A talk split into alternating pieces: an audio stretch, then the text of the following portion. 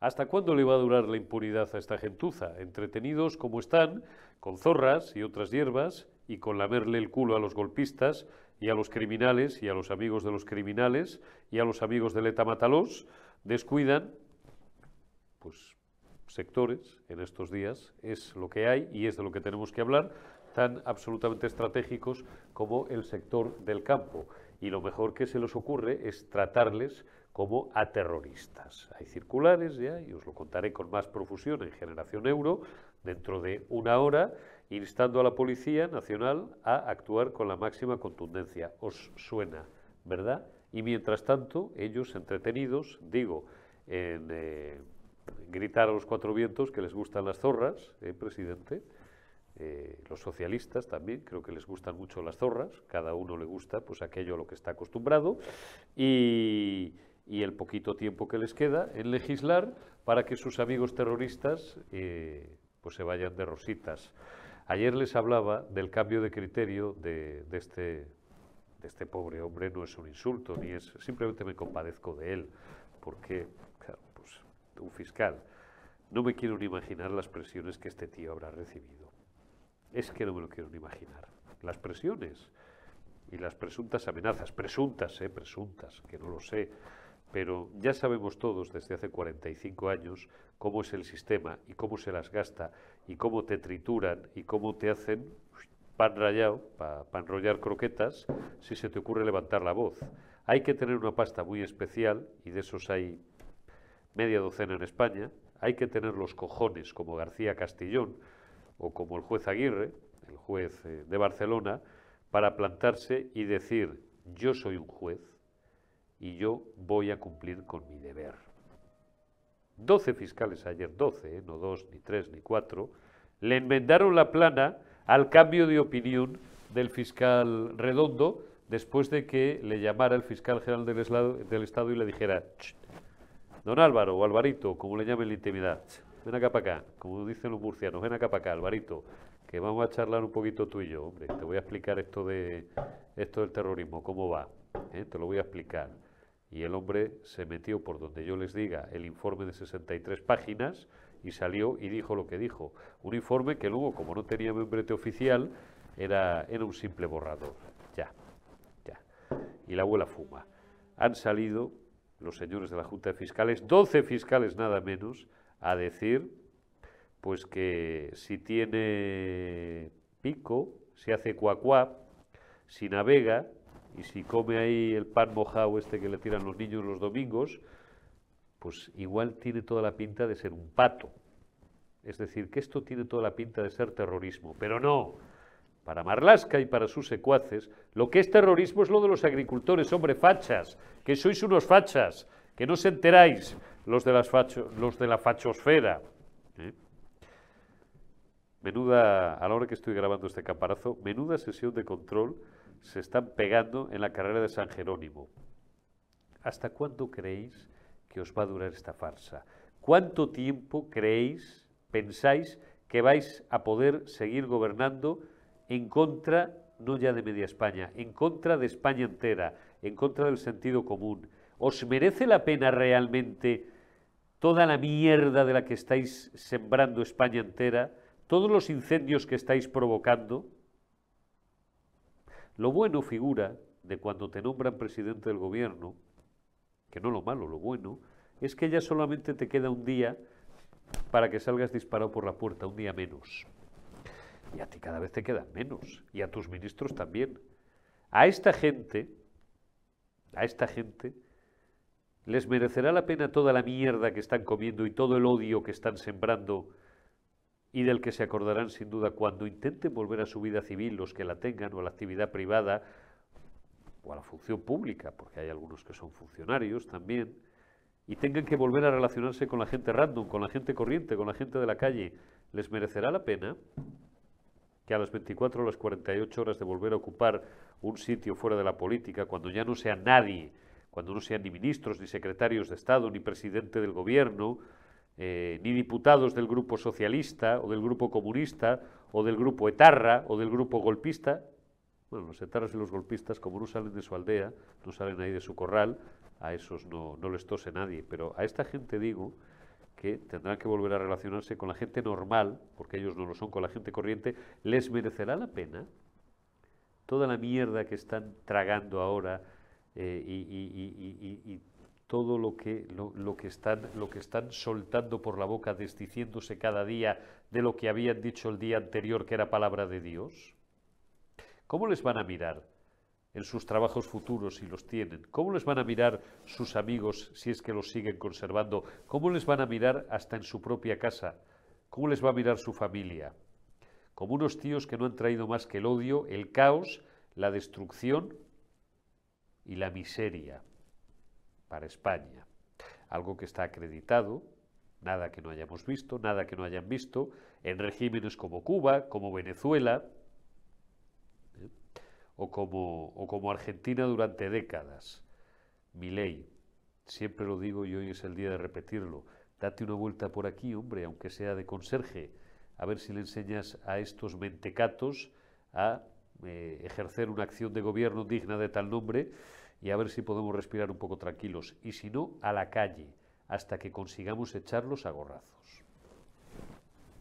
Arrancamos la retaguardia de este miércoles 7 de febrero de 2024. Ángeles Rives, ¿cómo estás, amiga? Feliz semana. Pues muy buenos días y feliz semana a todos. dentro de lo que está cayendo, vaya. Dentro de lo que está cayendo, a todos.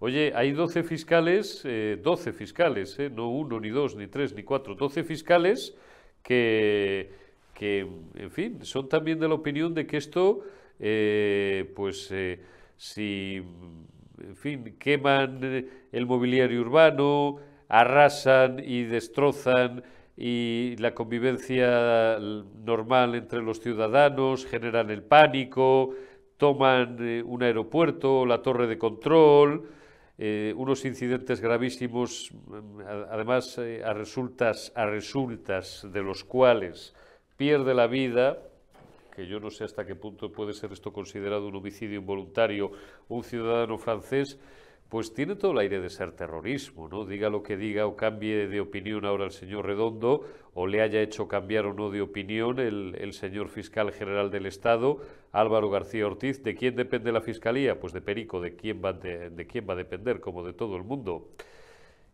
Eso por un lado, Ángeles. Y por otro lado, dentro de, de este proceso de demolición del Estado de Derecho, lo decíamos ayer y lo reiteramos hoy, ahora van a por la ley de enjuiciamiento criminal. Supongo yo que la próxima reforma, si le viene bien a Puigdemont porque ha dejado de pagar el alquiler en algún momento de su vida en alguna parte en la que haya vivido, será también reformar la ley de la propiedad horizontal y alguna cosa más, ¿no? También se pueden poner a esto, ¿qué más da? Claro, es que aquí el problema al final es que esa definición de terrorismo y el, el terrorismo cookie que provoca graves lesiones a los derechos humanos, pues va en función de lo que le interesa al exiliado, al prófugo, digo exiliado porque es como se llaman ellos, ¿eh? al prófugo de Waterloo y al resto.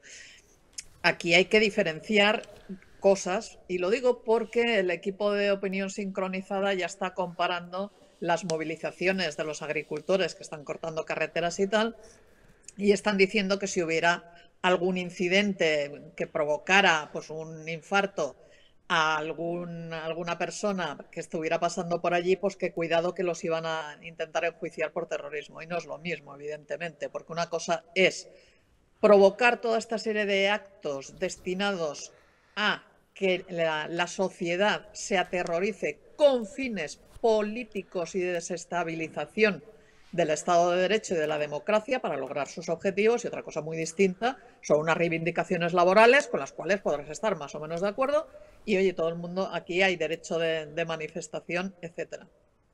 Pero al final es lo que dices tú, eh, la necesidad de Sánchez de seguir apoyándose en los separatistas en lugar de coger, hacer un reset y decir, bueno, se acabó, voy a apoyarme en el resto de partidos constitucionalistas y pase y pasemos ya a esta página, pues no, no, o sea, ellos siguen eh, implicados hasta el final.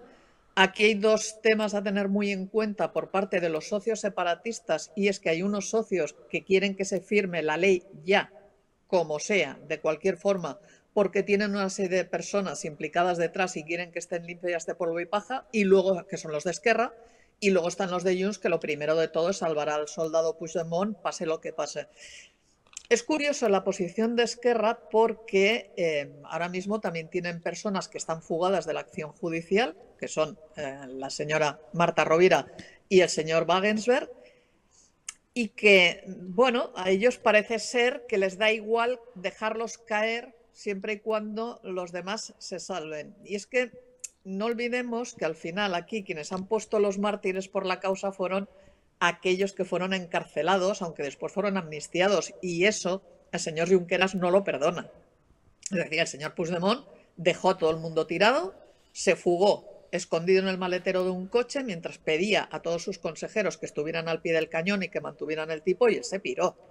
Y ahora, por esas circunstancias de los siete votos necesarios, pues este señor ha vuelto a resucitar en el panorama político catalán. Dentro de nada vendrán las elecciones, no solamente las, las europeas, de las cuales luego haré una pequeña pincelada, pero también vendrán las catalanas. Y la lucha muerte entre Esquerra Republicana y un Jur resucitado pues va a ser brutal. Claro, mm, aquí es donde entra en juego lo que se va a conseguir y no, no solamente con la ley de amnistía, sino con todo el resto de peticiones que están haciendo estos grupos.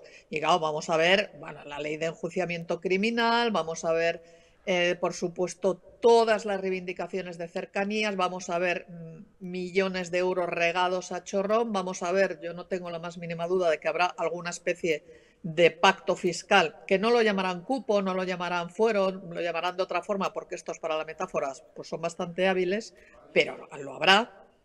Mientras tanto, todo el resto de españoles seguirán pagándole la fiesta a los separatistas y aquí el espacio eh, que le queda al Estado de Derecho cada vez va reduciéndose en mayor medida, en mayor tamaño, exceptuando pues los que resisten heroicamente todas las presiones. Así que, bueno, vamos a ver, eh, yo no sé si podrán llevar a cabo todas esas reformas que quieren eh, tener la ley de enjuiciamiento criminal, entre otras, antes de que al final la amnistía pase por donde tiene que pasar.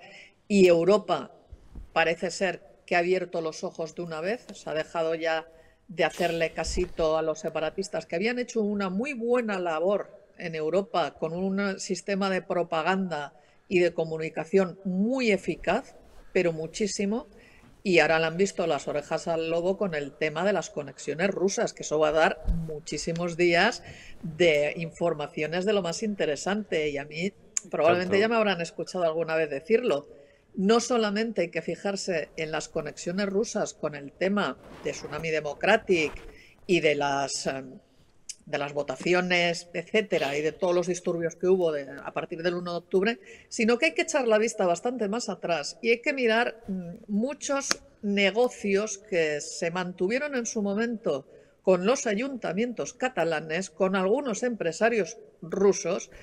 Y oiga, los empresarios rusos que operan en el extranjero si alguien piensa que no reportan directamente a Putin, es que están muy equivocados, o son unos ingenuos o son unos cínicos. Y ahí dejo una causa que en su momento se vio contra un alcalde de Convergencia y Unión en Lloret de Mar, el cual pues eh, tuvo que pagar, pasar por los juzgados y fue condenado por recibir regalos de empresarios rusos para hacer negocietes. Así que la cosa viene de muy atrás. O sea, em, lo voy a traducir al, al periodistés fácil.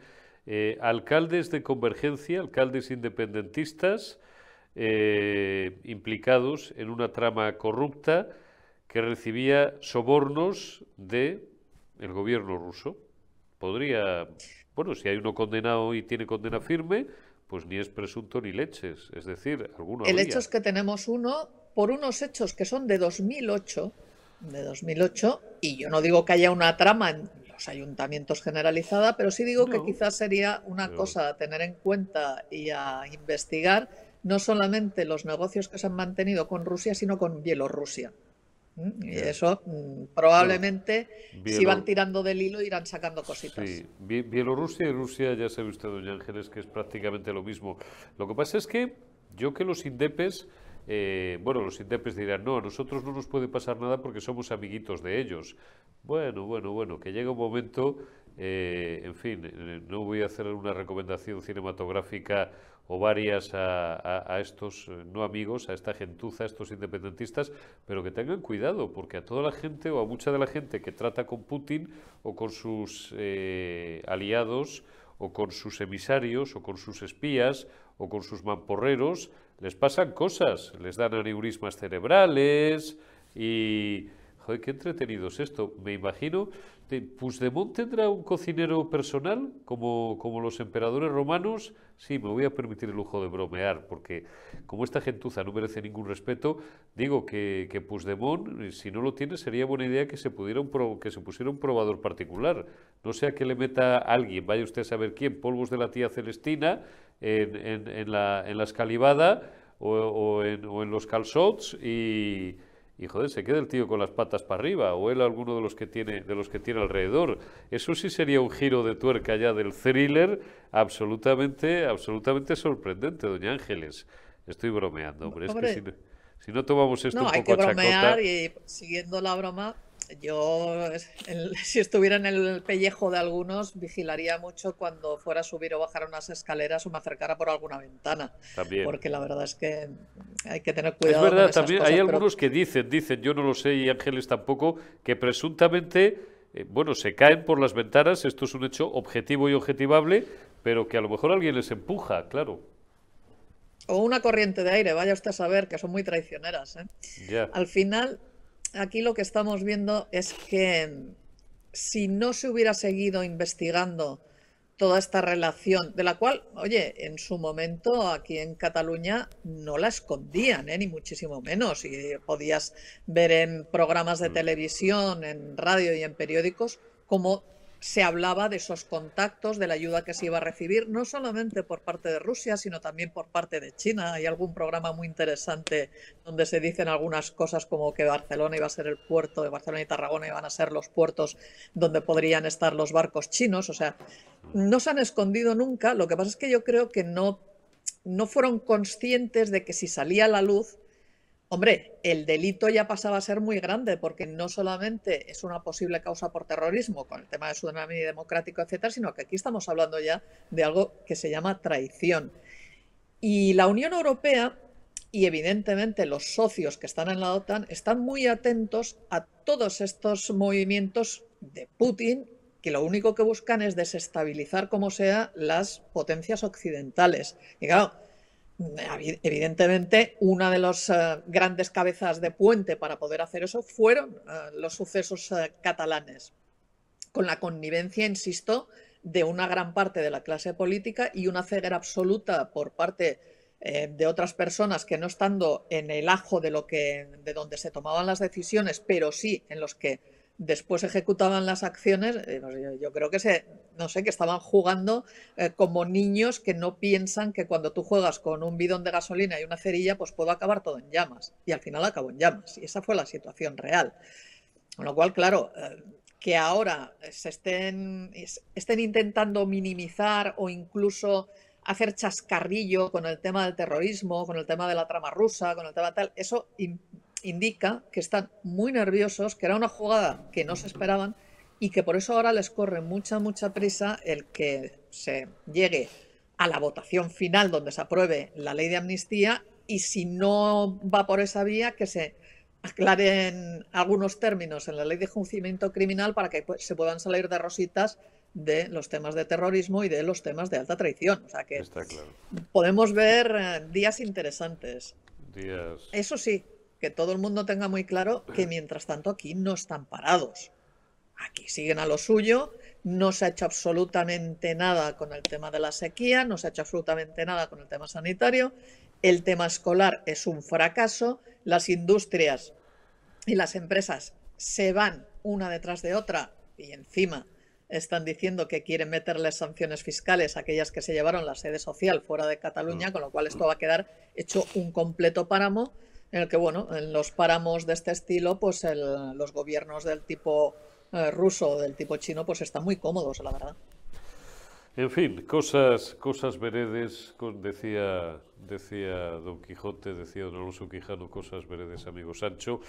Seguiremos viendo y seguiremos informando, doña Ángeles Rivers, y seguiremos contándolo en libertad y tendremos cuidado también, eh, pues eso, si, si, nos ofrecen algún té, pero insisto, y te doy un consejo, Pedro no, porque Pedro está muy protegido, pero te doy un consejo, Pucci, eh, ten mucho cuidado con lo que te llevas a la boca que luego todos son eh, accidentes y desgracias y, oye, te necesitamos, te necesitamos en la maldita cárcel, que es donde tienes que estar, pero te necesitamos vivo a ser, a ser posible, así que cuida también tus compañías. Doña Ángeles Rives, muchísimas gracias como siempre por tus análisis y te envío un abrazo. Cuídate y hasta dentro de unos días. Un placer estar con vosotros como siempre. Un abrazo. Un placer, Ángeles. Continuamos en la retaguardia. Don Joaquín Echeverría, padre de Ignacio Echeverría, héroe del monopatín. Feliz semana. ¿Cómo estás, amigo? Gusto de, verte y de saludarte de nuevo en la retaguardia. Estoy bien, muchas gracias. Eh, gracias por darme la oportunidad de estar aquí hablando de Ignacio y de la asociación que hemos creado para nosotros es un auténtico honor. Háblame precisamente, Joaquín, de esa asociación que creo que habéis creado, eh, corrígeme si me equivoco, el, pasado día 18, es decir, pocas semanas de vida, pero con un éxito y, una penetración social ya muy importante. Supongo que habréis recibido muchas muestras de cariño y de simpatía. Sí, la verdad es que eh, el acto de presentación de la asociación el día 18 en, el aula magna del CEU que nos, dio la, que nos permitieron presentarla allí, pues eh, fue un éxito. Hubo bastantes personas que se interesaron y sigue habiendo personas que se interesan, claro. Eh, hemos creado esta asociación por intentar mm, que la muerte de Ignacio sea más útil. Yo creo que ya lo está siendo, porque Ignacio sigue muy presente, para muchas personas, pero creemos que hay que, que vale la pena intentar que, que siga lo más presente posible y que sus valores, los valores que él nos mostró en su vida y en su muerte, eh, sigan presentes en la sociedad. Están en la sociedad, lo que pasa que hay que conseguir que las personas los interioricen como suyos y eso hará una sociedad mejor. Sin ninguna duda, mm, leíamos ahí una, nota, bueno, ha salido prácticamente en todos los medios de comunicación, esa nota era del Confidencial. Ahora eh, la tarea, supongo, a la que estáis eh, dedicados es buscar fondos, buscar voluntarios también que os ayuden y, bueno, pues eh, o empezar a organizar debates o charlas o conferencias o otro tipo de actividades para para conseguir transmitir estos, estos valores a la sociedad y sobre todo a los, a los jóvenes ¿no? que puedan buscar eh, eh, en, Ignacio un, un, espejo en el que bueno, pues tomar un, un referente de, de, muchas cosas, eh, de generosidad, de entrega, hasta llegar a entregar su vida por, por salvar la de otros y también de valentía, que tanta falta hace en esta, en esta sociedad un poquito podrida y un poquito corrompida, si me lo permites, Joaquín, que tenemos. Bueno, eso es, lo que estamos buscando es eh, que las personas, eh, eh, hablamos más bien de jóvenes y gente, y gente no demasiado mayor, porque tengo la impresión de que esas personas son más plásticas. Las personas mayores ya estamos acomodados a una vida y es difícil cambiar nuestras actitudes y nuestros hábitos. Pero la gente joven está en un momento plástico en el que tienen que forjar su personalidad y el tener un referente puede ser bueno para ellos. Hasta ahora yo he participado en muchos sitios, he ido a, muchos sitios a hablar de Ignacio, eh, estuve en colegios, en parroquias, en cuarteles, eh, presenté el libro en el que, eh, que, que figuro como autor Así era mi hijo Ignacio, héroe del monopatín. Y bueno, eso yo creo que ha sido útil. Lo que pasa que ah, yo creo que es necesario potenciar esa labor y que puedan ser otras personas las que eh, lleven a Ignacio a distintos lugares y ayuden a que siga más presente y a lanzar el mensaje de que vale la pena ser generoso, eh, ocuparse de los demás, eh, pensar que la justicia está por encima de la comodidad de, nuestro propio confort, del conformismo al final, eh, y que la dignidad la debemos mantener por encima de todo y no debemos permitir que se nos falte el respeto. Y muchas veces estamos viendo actitudes de personajes públicos que nos están faltando el respeto. Desgraciadamente, tú, bueno, es, es, un poco una pregunta un tanto osada, ¿no? ¿Qué pensaría Ignacio? Bueno, tampoco, tampoco estamos hablando de, hace décadas, ¿no? Al fin y al cabo parece que, parece que fue ayer, pero tampoco hace tantos años que nos, que nos dejó. Pero ¿qué pensaría Ignacio? sin entrar tampoco en terrenos ni, políticos ni excesivamente escabrosos, simplemente desde el punto de vista de la sociedad que estamos construyendo o que en mi opinión y en la opinión de muchos estamos haciendo, haciendo permitiendo que, que degenere. ¿Qué pensaría Ignacio si, no sé, pues, pues si siguiera por aquí entre nosotros, en el, mundo terrenal? ¿No le gustarían muchas de las cosas que, que, estamos viendo, verdad, Joaquín? Es muy difícil ponerse en la, en la, cabeza de otro, pero yo he tenido muchas conversaciones con Ignacio y muchas discusiones. Se llamó discu discusiones a, confrontación de ideas. Y yo sé que Ignacio no admitía la injusticia y no admitía la, el rendirse, ¿no? Y estamos viendo que nuestra sociedad se está rindiendo a evidencias. Eh, estoy seguro que estaría en completo desacuerdo con la situación política de España en la que en este momento eh, bueno, se está hablando de terrorismo de baja intensidad. Ignacio hace muchos años un día me dijo, papá, voy a dejar de apellidarme Echeverría. Yo ya sabía lo que le tenía que contestar. Le dije, ¿por qué? Y me dijo, porque no quiero apellidarme como asesinos, como gente que secuestra. Y le dije, bueno, pues dejarás de ser mi hijo, que era lo que me había dicho a mí mi padre 30 años antes cuando le había ido con la misma historia. Eh, es, así, yo sé que él eh, no, o sea, no admitía la injusticia y no admitía eh, que nos rindiéramos al atropello, porque eso va contra nuestros principios de dignidad y él siempre defiende su dignidad a costa de su trabajo en ocasiones, a costa de sus, de sus estudios, vamos, de sus resultados académicos en otros, pero nunca admitió el atropello ni, que se faltara se le faltara el respeto, vamos a decir. Está, está claro. Oye, hablábamos de, de, actos, de conferencias, de debates, de homenajes públicos, de un montón y, y un sinfín de actividades mm, desde en todos los puntos de la geografía española en los que participáis o, o, que, lideráis para dar a conocer no solamente la persona, la personalidad de, de, Ignacio, sino, sino sus valores. Veo aquí, porque siempre tienes la amabilidad de enviarme mm, todos los días pues, pues todas cuantas noticias o cuantas referencias aparecen en cualquier medio de, comunicación de España o, del extranjero acerca de, Ignacio Echeverría. Ayer creo que tuvisteis una, una conferencia, tienes por ahí un, un, cartelito, me parece, Omar, que te he pasado, eh, en el Auditorio Diocesano San Juan Pablo II, en la Casa Sacerdotal San Juan de Ávila que llevaba por título, ahí lo tenéis, Ignacio Echeverría, Valores que nos acercan a Dios.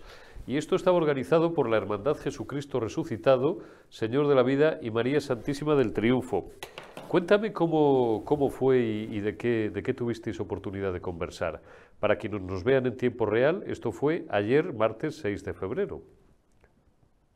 Bueno, eh, eh, eh, lo que hemos creado la asociación esta precisamente para potenciar que Ignacio siga presente y que no, se, y que no necesariamente tenga que estar yo en todos los actos. Claro. Este, en, esta asociación tiene unos delegados eh, territoriales, vamos a llamarlos así, eh, que mm, mantendrán la, la, presencia de Ignacio y en Almería hay una persona que se llama Sebastián Olmo, que es de esa, de esa asociación y que mm, será el que presente, eh, mantendrá presente a Ignacio eh, a través de conferencias, yendo a colegios, yendo a lugares o a otros lugares, en este caso a, a una residencia, una residencia sacerdotal y eh, es parte de ese programa. Igual hay otra persona en, en Oroño que se llama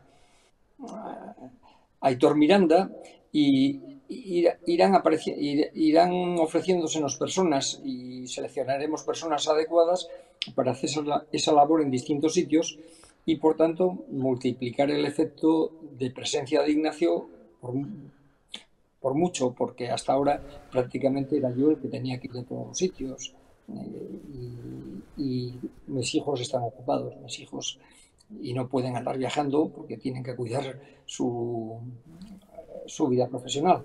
Pero en este, estas personas con una dedicación no demasiado grande pueden hacer una labor muy grande y ese es el caso de Almería del día de ayer. Eh, lo que fue a hablar es de los valores de Ignacio. Ignacio tenía entre sus valores, era una persona devota, era una persona con una vida religiosa muy intensa.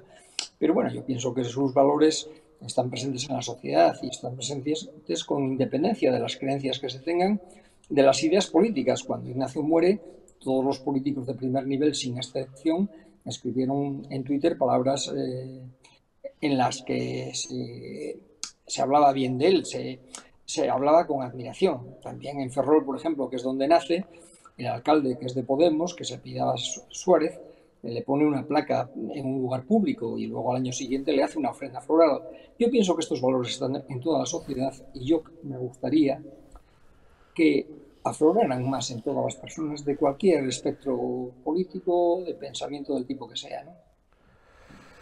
Eh, me dijiste el otro día en, privado, en una conversación privada, Joaquín, una frase que yo retuve. Mm, es muy loable el esfuerzo que estáis haciendo y además yo creo que la creación de esta asociación es algo eh, absolutamente necesario. No es que sea una idea brillante, que lo es, es que además era completa y absolutamente necesario.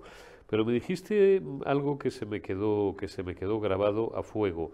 Nada de lo que podáis hacer en, la tierra, por, por, esforzado y por generoso, y porque es eh, lo menos que puede, que puede acometerse para que la memoria de Ignacio y sobre todo sus principios y sus valores se mantengan vivos, pero nada de lo que se haga, de lo que vosotros, eh, los que sois su familia directa, o amigos, o socios, o simplemente ciudadanos de a pie, que, que, empaticen con, con, con, la gesta y con la figura de Ignacio, va a poder cambiar su estatus en el cielo.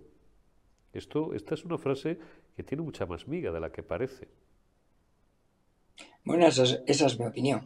Eh, mi opinión, yo sé poco de derecho canónico, eh, pero eh, mi opinión es que Ignacio vivió su vida, murió y ha hecho los méritos que haya hecho y los deméritos que haya hecho. Y en, en el juicio al que haya sido sometido se habrá valorado su vida, pero su vida ya está hecha.